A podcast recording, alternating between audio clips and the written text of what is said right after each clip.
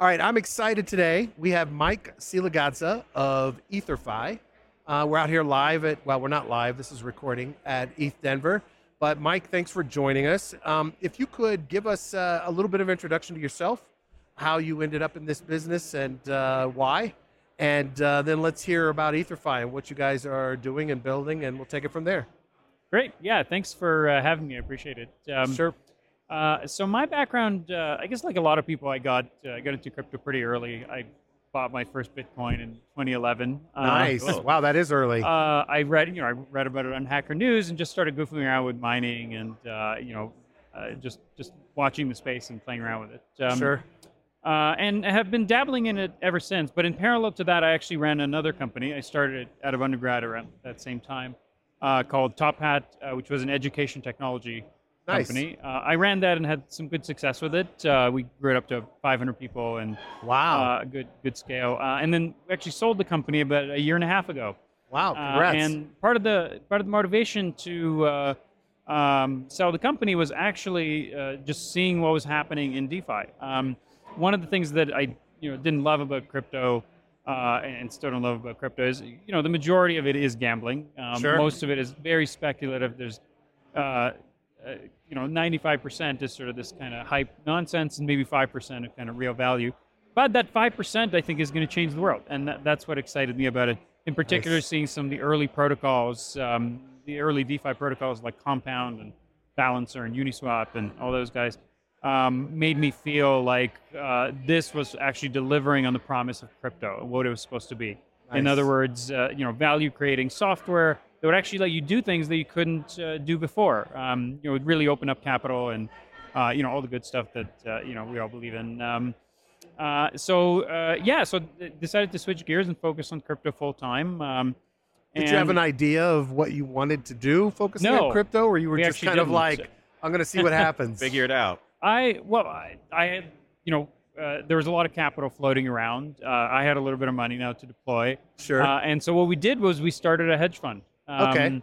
Just a just a crypto hedge fund uh, uh, that uh, you know raised a, a, bunch of external capital, so some of my own capital, uh, and ran two strategies, two two funds basically under it. One was a market neutral U.S. dollar fund. Okay. Um, and the other one was an ETH staking fund. Nice. It was sort of like this one-two punch, where like, hey, you get your bond-like yields on your USD, and then you get almost like an index fund uh, that had exposure to ETH uh, with staking plus you know the, the, the yields. Um, right. Uh, and so I thought that was a good balance, uh, you know, of strategies. And as we started getting into uh, staking um, and looked at all the options that were available out there, you know, the DeFi protocols, centralized exchanges, we very quickly realized that there wasn't anything that we were comfortable using. Um, pretty much all of them required us, one form or another, to give up custody of our ETH.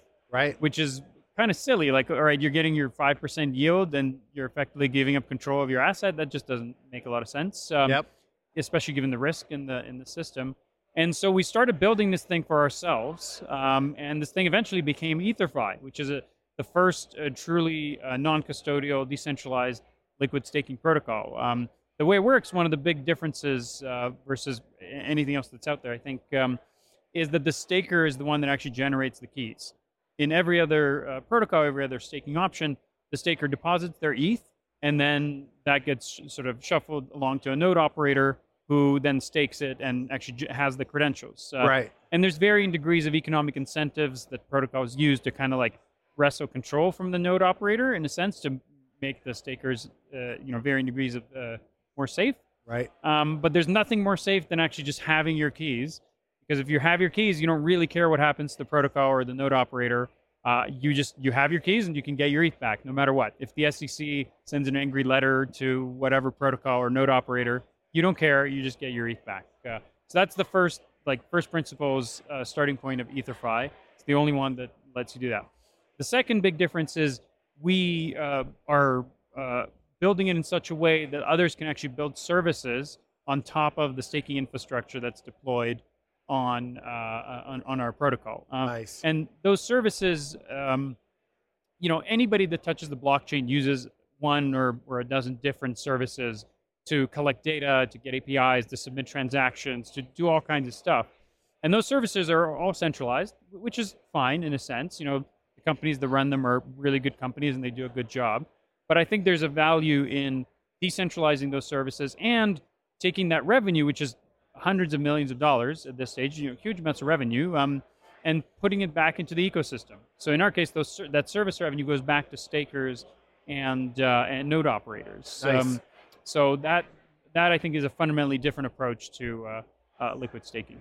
Okay, so that's I've got a lot to, to ask Yeah. you about. Um, okay, let's let's get back to the actual staking Yeah. mechanism and the key mechanism because I really want to understand. I want our audience to understand how this functions Yeah. in in the context of uh, validators, node operators, and my ETH that I'm putting into your liquid staking program. Right. First of all, very excited at this moment because um, uh, I've looked at a lot of the liquid staking options in the market, and uh, I'm only considering the decentralized ones. And I'm even more excited because you're focusing on people being able to build on top of it because I have something I'm thinking about for that. So, Cool. So now I'm, I'm, I'm really excited, but I really want to understand how this um, generating my own keys and maintaining control of my ETH works in the context of node operators, validators, and staking. So if you could walk Sure. us through that, that'd be great. Yeah. So if you're doing solo staking, just yourself, um, 32 or- ETH. Yeah, you got Yeah. your 32 ETH, or you're maybe you're using Rocket Pool, which is awesome. So we're, we're huge fans of a lot of the other alternatives. I think it's worth saying that because um, there's a lot of people building a lot of cool stuff in staking, and I don't think there's going to be one flavor that like Yeah. solves everything for everybody. Sure. So Rocket Pool is great for lots of people. Stakewise is great for lots of people. You know, Diva, just to give a bunch of people a shout out, uh, is is doing great stuff. So we're, we're one of many options, and I hope it's going to be a multipolar world.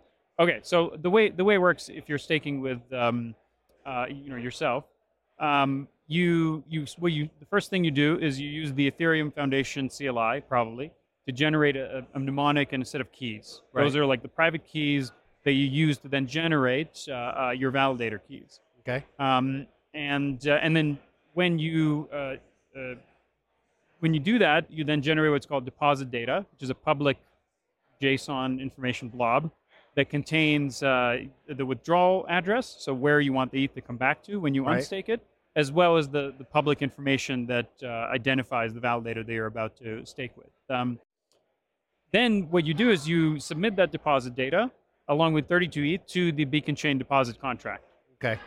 Great. So that's that's the solo staking path. When you want to unstake, what you do is you uh, issue what's called an exit, a voluntary exit command on the beacon chain. So this is a bit of a nuance on Ethereum that, that's actually different with ETH, Ethereum than like any other proof of stake chain, and there's historical reasons for this. But uh, you cannot actually exit a validator to get your ETH back on the execution layer. In other words, there is no smart contract you can write. i- Impossible to write a smart contract that gets your ETH back Okay. which is like like scary, right? Right. The only way you can get it back is by executing uh, what's called this voluntary exit uh, command on the beacon chain. Got it. So uh, that means you cannot write a smart contract that like both stakes and unstakes. You have to do it through basically an economic incentive uh, uh, mechanism. Um, Got it. Okay, so that's the solo staking loop. You generate the keys, deposit your ETH, and then to exit, you run your validator. Then to exit, uh, you do this this command, and then the ETH magically, gaslessly shows up in your withdrawal address, whatever you Right. specify. Okay. Okay, so in our case, um, it's most of those steps are the same. Step one, you generate your keys, you submit your deposit data and your uh, your your 32 ETH into our contract. You then get paired up with a node operator. Okay. Um, there's various ways. You can select a specific node operator, or you can just send it to auction. You know, whatever whatever mechanism you choose a node operator. That node operator uh, is then able to uh, then, then needs the validator key in order to be able to actually run the the node. Right. And there's a, a sort of a key exchange that happens through IPFS, where the staker is able to you know give just the validator key, encrypted validator key to the node operator, and then the node operator runs the node. Now, when the staker uh, wants to uh, to get their ETH back, they have they have all the keys, they have the validator key, they have all the credentials. They just issue the exit command, and their ETH magically shows up in their wallet. So, So, are they issuing the exit command, exit command from your site, or and that's executing on? we're going to give them. We are actually going to give them that option to Okay. not not from our site because you don't want to upload Right, that to a right, website. Right, right, right. But uh, we are going to give them the option where they can do it through us, if because otherwise they would need to run a beacon chain node, which is Right. uh, you know it's a bit of a hassle. Yeah. Um, uh, or they could just do it themselves. We don't, you know, obviously if they prefer not to share their exit, their signed exit transaction with anyone else, that's fine. Um, but uh, but the, we'll give them that service for free. Very cool. Um, okay, so are you envisioning? Uh, so first of all, you're not. This is not a liquid staking offering where you're offering. Um, it actually is, yeah, fractional levels yeah, of we are. 32. Okay. So we talked about the use case of a person coming in with 32 ETH, Two ETH, right. and uh, you know the whole sort of loop there. For everybody listening, that that's the required amount to be able yeah. to be an actual That's right. validating on the Every validator has 32 ETH. That's Right. just a hard coded number. right. Um, so let's go to the next level of sort of detail. Um, when the staker does this, we mint uh, a withdrawal safe, which they control. Um, and the way they control it is using two NFTs that are minted. Okay. Nice. So uh, those NFTs uh, represent the economic interest of the validator. They basically represent your control over the 32 ETH. The the two NFTs are one is a transferable NFT, which represents 30 ETH, uh, and then the other is a bonded NFT, Okay. uh, which represents 2 ETH. The bonded Uh-huh. NFT is non-transferable. So in other words, you can't get rid of it until you exit the validator. got it. What you can do with the transferable NFT is deposit it into a liquidity pool or a liquidity pool that then mints the liquid staking derivative. And that's how you get like a fraction amount of ETH. Now, another user can come in and let's say they only have like one ETH or half an ETH. They come in and go directly to the liquidity pool, deposit their half an ETH or whatever, get the liquid staking derivative, Right. uh, and now they've got Nice staking model. exposure Yeah, that's and nice. if a lot of people do that, the ETH accumulates in the pool. Uh, then the pool starts minting validators, depositing the NFT back in, nice. and vice versa. If, if the pool runs out of ETH, uh, then it starts bur- exiting validators, and uh, you know then the, the, the ETH kind of gets replenished. Uh, There, I'm assuming that this is really a fully automatic system where the Yeah. person s- uh, setting up the valid, being the validator, is not controlling like some level of commission or take that they could take from the commissions earned, or is that well, possible? The the thing they do have control over, and this is just the reality of, of staking,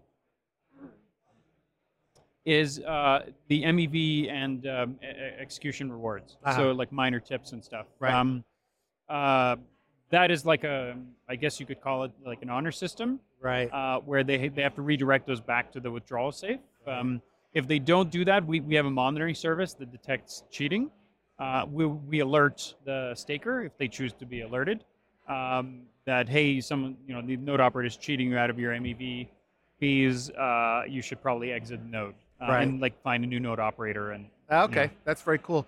And and when when I come in with a partial, um, am I picking an operator or just adding my my No, ETH to the that to the that's just an pool? auction. Okay, cool. If you're going to the liquidity pool, that just gets auctioned That's awesome. off. That makes sense. It's too complex otherwise. Very cool.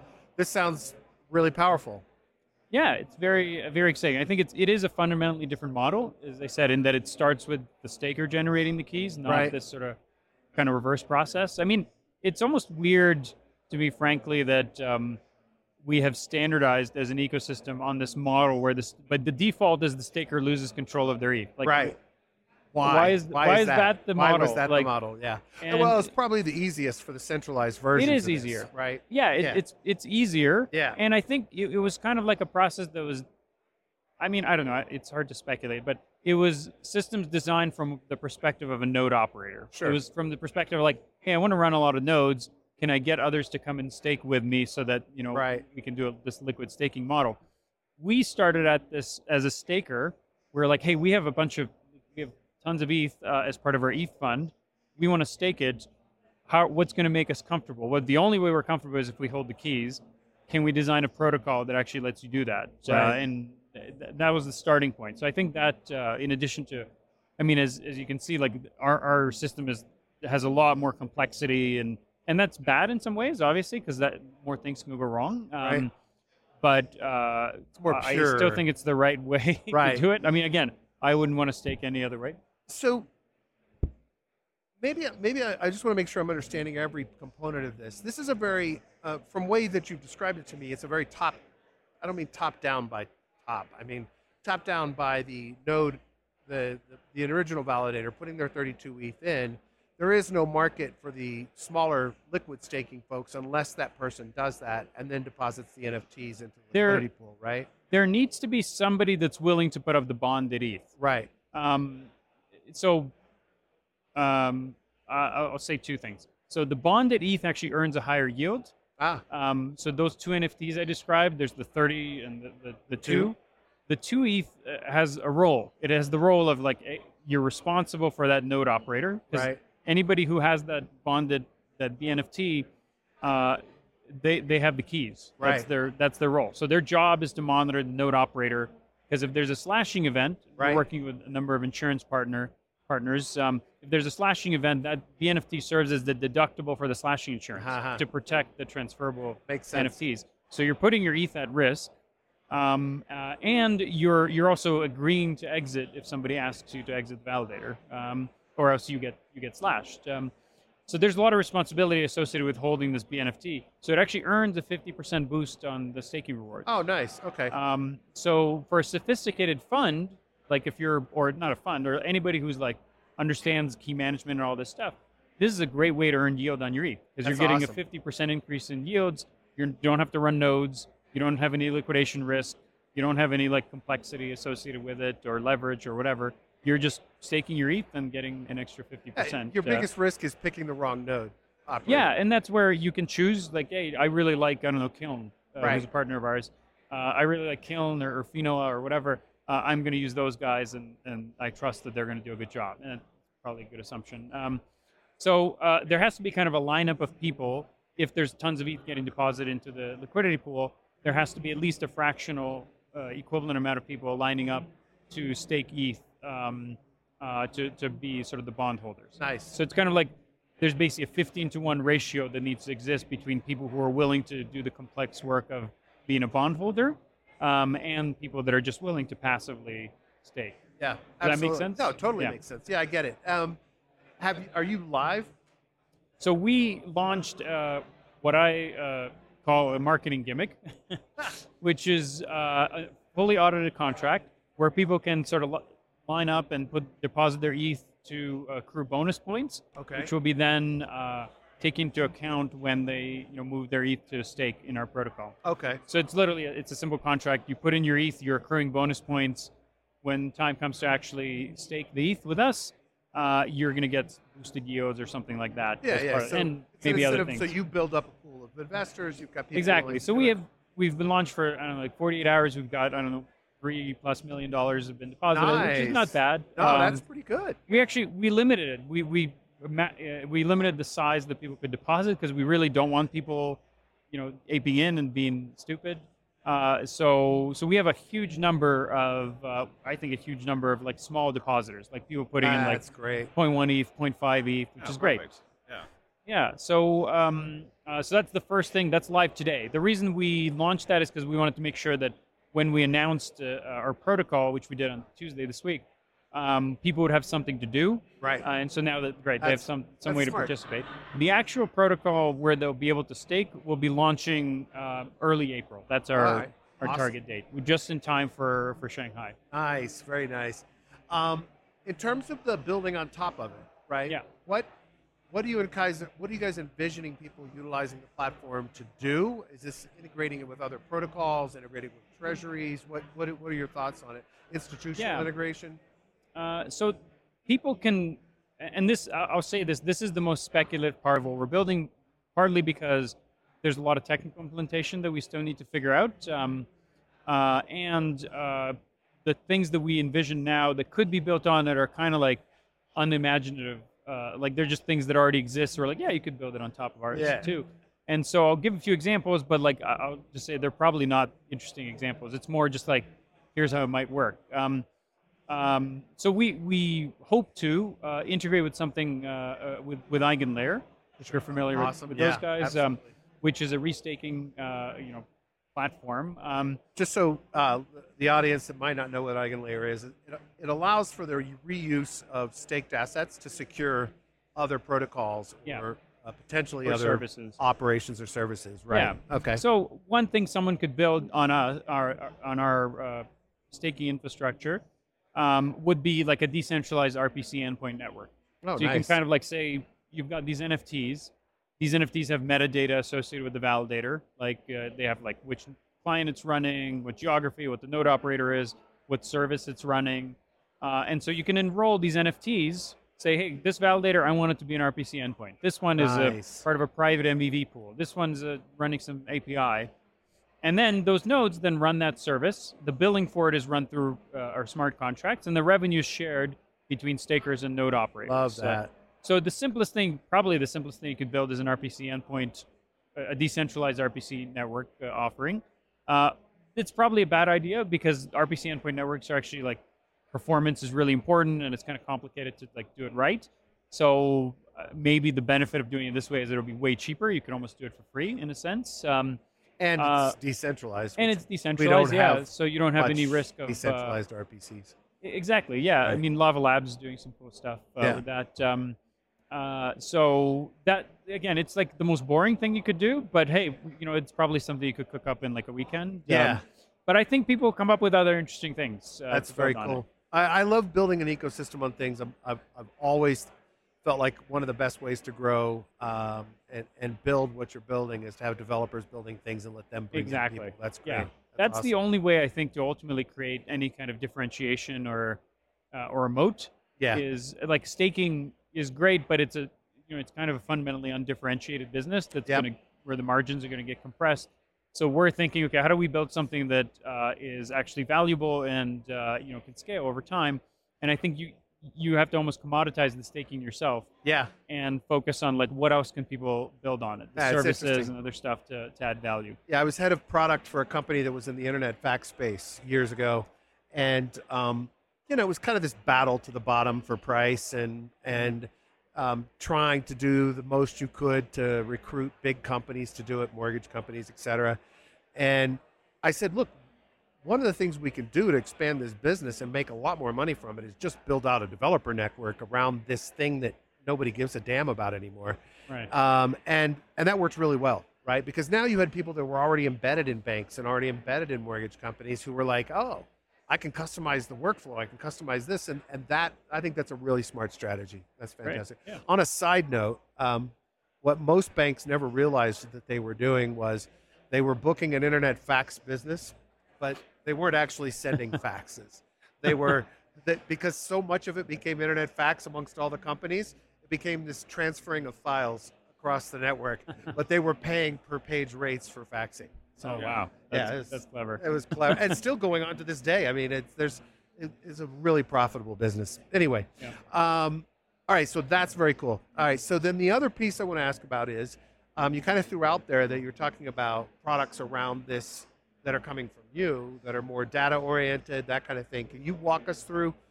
I mean, what you're going to build or have built, or what we're going to be able to do that you guys are going to be offering from that perspective? Uh, so do you mean the we? I mean, I guess we probably will build some of the services as a demonstration. But we actually hope to have others build stuff. Oh, so this uh, is the building on. So I, when you Yeah. said one and two, so when you said one and two, the first one you talked about was the core service, and you talked about having hoping people will build on it. I, I misunderstood and thought the part two was you guys were actually going to be building data services, et cetera, on top of it as well. I get it now, yeah. okay. So the the. But it's more was- other people doing it. I yeah, get it. exactly. Okay. Like what we hope to do, and, and this is, you know, months out after we launch and we get some usage, um, is start hosting series of uh, hackathons just to see what people build. Um, nice. And then uh, and then raise a fund around it. Uh, Cool. Raise a, sort of an ecosystem fund to invest in companies that are doing really interesting. I love uh, that. That's a great idea. work. Um, uh, and I think that's people are probably going to come up with much more interesting things than uh, what we can. How's the protocol make money? So we, like other staking protocols, we take a share of the the staking revenue, Okay.